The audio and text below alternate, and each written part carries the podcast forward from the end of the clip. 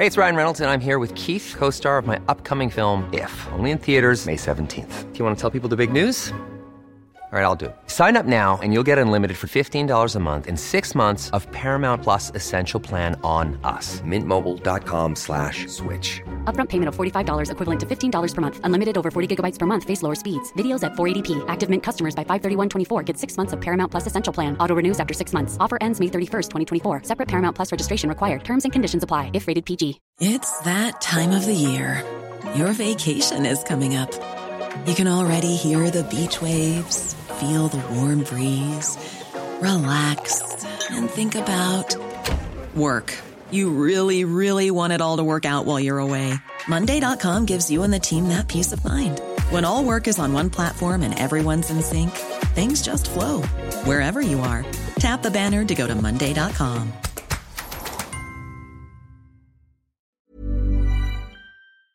Belfast City Council, they've urged uh, the executive up at Stormont to set up a form of drugs task force. And you would think, you would think they wouldn't need to be urged. Uh, let, let, me speak to Paul McCusker, who's very much on the ground in North Belfast as an SDLP councillor, and who's spoken about drugs for the best part of a decade. Maybe as long as I've been doing this programme, uh, Paul's been campaigning. Pa- Paul, good morning. Good morning, Frank. Um, urging the Stormont executive to set up a drugs task force to tackle the rise in deaths from substance abuse here. Uh, you would think you'd be pushing at an open door there, but then when they were away for three years, maybe it's something they just didn't get round to doing and they'll do quite quickly. Or am I misreading it?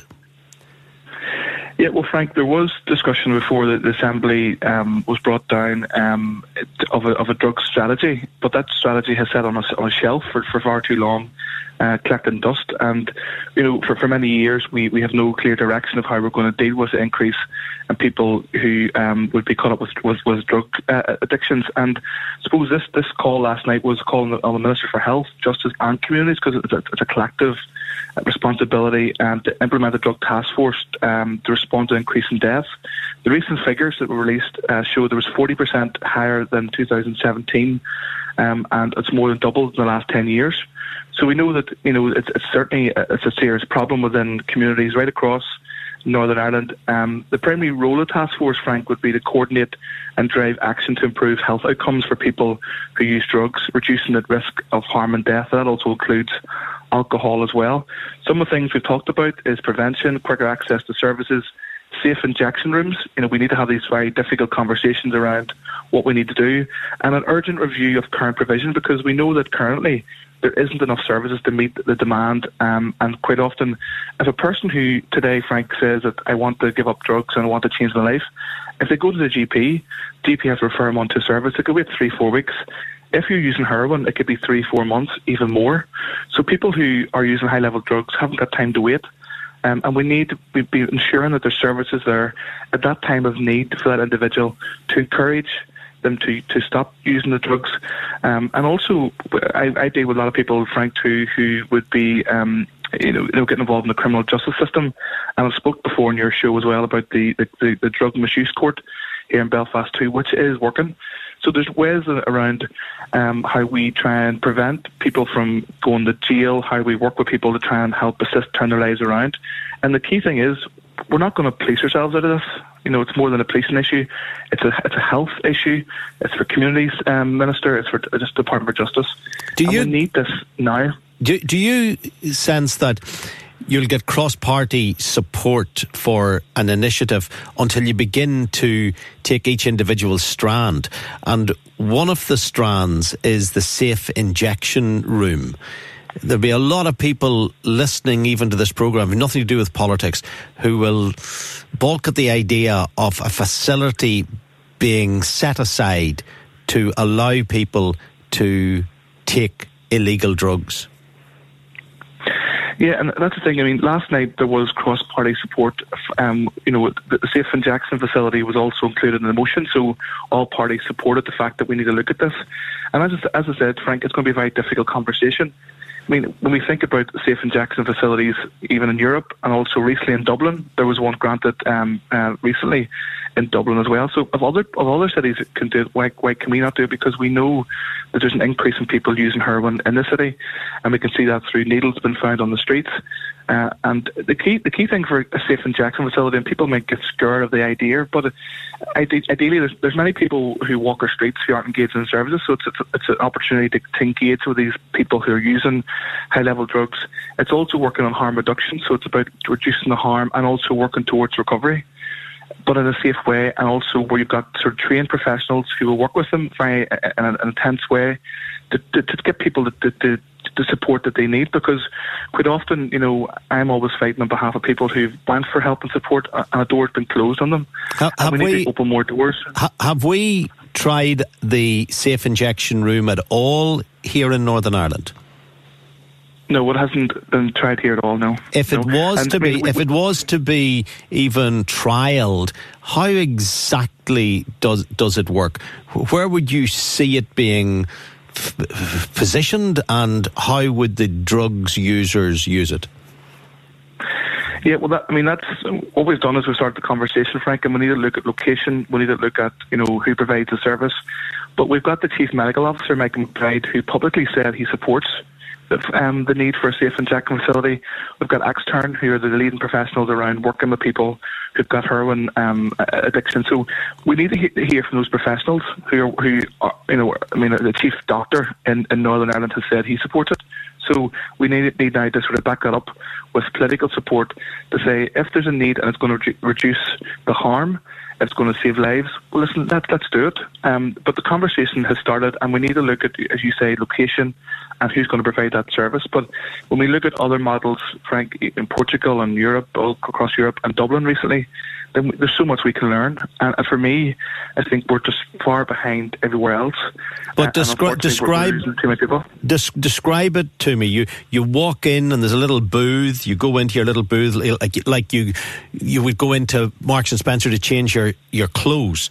You, know, there's that sort of facility, but you just you go in to this booth at this safe injection center and you shoot up the drugs and then you leave. Is, is, is that is that how it looks on the ground? Well, basically, they're trained professionals, so the people over there, when, when you when you arrive in, if you've got a history of heroin addiction, then they'll be looking. The key thing is is reducing infection and reducing harm, but um, and also working with the person because the, model's now been used as harm reduction, so it's reducing the harm over a period of time to work towards recovery. So the individual would present and get support from a key worker who then would know them, uh, build up a relationship, and the key worker's job then is to work on harm reduction and work towards recovery. They provide clean needles, which is already happening anyway in terms of needle exchange. And we, we, recently we know there's also been a, a, a rise in hepatitis in Belfast and in Northern Ireland too, which is the use of maybe you know dirty needles and people's um, been at risk of hepatitis. So the key thing is, you know, ultimately long term, it's going to save lives, but also it's going to save a lot of money for NHS, um, because it's, it, certainly it's it's to, to treat someone with hepatitis, it costs a lot of money. So I think there's there's lots of positives. Yes, there is negatives, of course, as well, because police. When I speak to police, they say, "Well, is it going to attract more um, crime? Is it going to, you know?" But we, we don't know until we try these things, and, and we need to also, as I mentioned, go to Dublin and go to parts of Europe to look at how they're doing things. I, I So know. I, I can. I can t- clearly. I understand your argument, and I'm sure significant numbers of people will be saying, "Yeah, like this. This sounds like common sense from this bloke." But somewhere in the equation, you have a health professional or a professional person or a trained counsellor or the doorkeeper, whoever it is at the centre, the safe injection room, who is facilitating the breaking of the law, who's facilitating that person coming in with drugs that they have bought from some terrorist godfather's runner. It's it's it, it just seems like as if there's a there's a blip along the way that's very hard for ordinary decent citizens to accept. Well, Frank, that's a good point. And I suppose, you know, when we look at today, you know, Belfast Trust provided a drug outreach service, um, and that drug outreach service gives people clean needles to keep using because they're on a waiting list. So essentially, you know, the trust, well, they don't encourage people to use drugs, but they assist people who have got a drug addiction um, as well. So, I mean, that, that's currently happening today in terms of the Belfast Trust drug outreach service because it's such a waiting list. For someone who wants to come off heroin because you just can't stop heroin. You know, you have to go on a program, methadone program, um, or Subutex was another drug that they used to wean people off. But I mean, you know, the the, the current model in place that we know isn't working. Um, but today there is needle exchange, so people are being given needles to use uh, until there's until they can actually access a program. So, you know, there's, and, and safe injection facility, I know it's going to cause sometimes a lot of controversy, but that's only one part of how we deal with the issue of drugs and, and alcohol misuse as well. Um, but these conversations need to happen, Frank. They're going to be difficult from all agencies, from police to Department of Justice. But we need to get real around the severity of the issue of, of drug misuse, not just in Belfast, but right across Northern Ireland when we see the devastation caused in communities and people dying every day. Might I mean, we... we talk about extern. Yeah, uh, you talk about you know you've heard on your show Frank before about naloxone. Um, naloxone is a drug used to reverse an opiate um, overdose. There's people every single day being reversed in terms of we, we have overdoses every single day in Belfast. Mm-hmm. People walking on the streets very high risk, and the, the work of Extern is to reverse that overdose and support that person. So that person will be better suited in a, in a more safe environment to then work with them to try and get them to, to where, they, where they need to be. Yeah, those overdose figures are stark. We covered that a couple of weeks ago yeah. on, on the programme.